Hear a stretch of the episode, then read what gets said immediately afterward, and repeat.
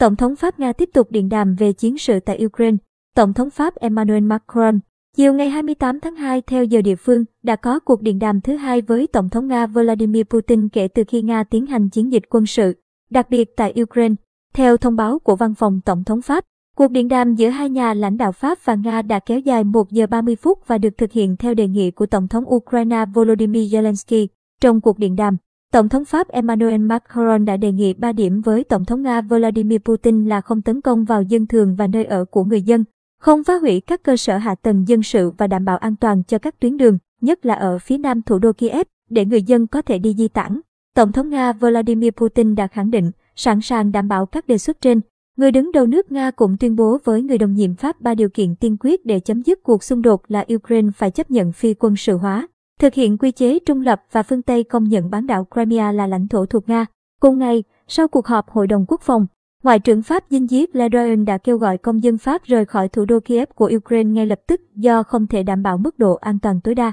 Ông Le Drian cũng cho biết, Đại sứ quán Pháp tại Kiev sẽ tạm thời chuyển về thành phố Vip ở phía tây Ukraine. Tối qua, những binh sĩ Pháp đầu tiên cũng đã đến Romania tham gia lực lượng NATO bảo vệ các đồng minh ở phía đông châu Âu. Ngoại trưởng Pháp tiếp tục khẳng định nước này sẽ không gửi quân đội đến Ukraine nhưng sẽ hỗ trợ thiết bị quân sự và thực hiện sứ mệnh nhân đạo. Bộ trưởng Kinh tế Pháp Bruno Le Maire cho biết, Pháp tăng cường áp đặt các lệnh trừng phạt về kinh tế và tài chính đối với nước Nga và các nhà tài phiệt người Nga, nhất là sẽ loại bỏ một số ngân hàng Nga khỏi hệ thống thanh toán quốc tế SWIFT. Tất cả tài sản của ngân hàng trung ương Nga đã bị đóng băng vào đêm qua. Đây là khoản tiền rất lớn lên tới hàng chục tỷ euro. Chúng tôi cũng đang tiếp tục kiểm kê toàn bộ tài sản tài chính, bất động sản, du thuyền, xe sang thuộc về các cá nhân người Nga nằm trong diện trừng phạt của châu Âu, Bộ trưởng Kinh tế Pháp Bruno Le Maire nói.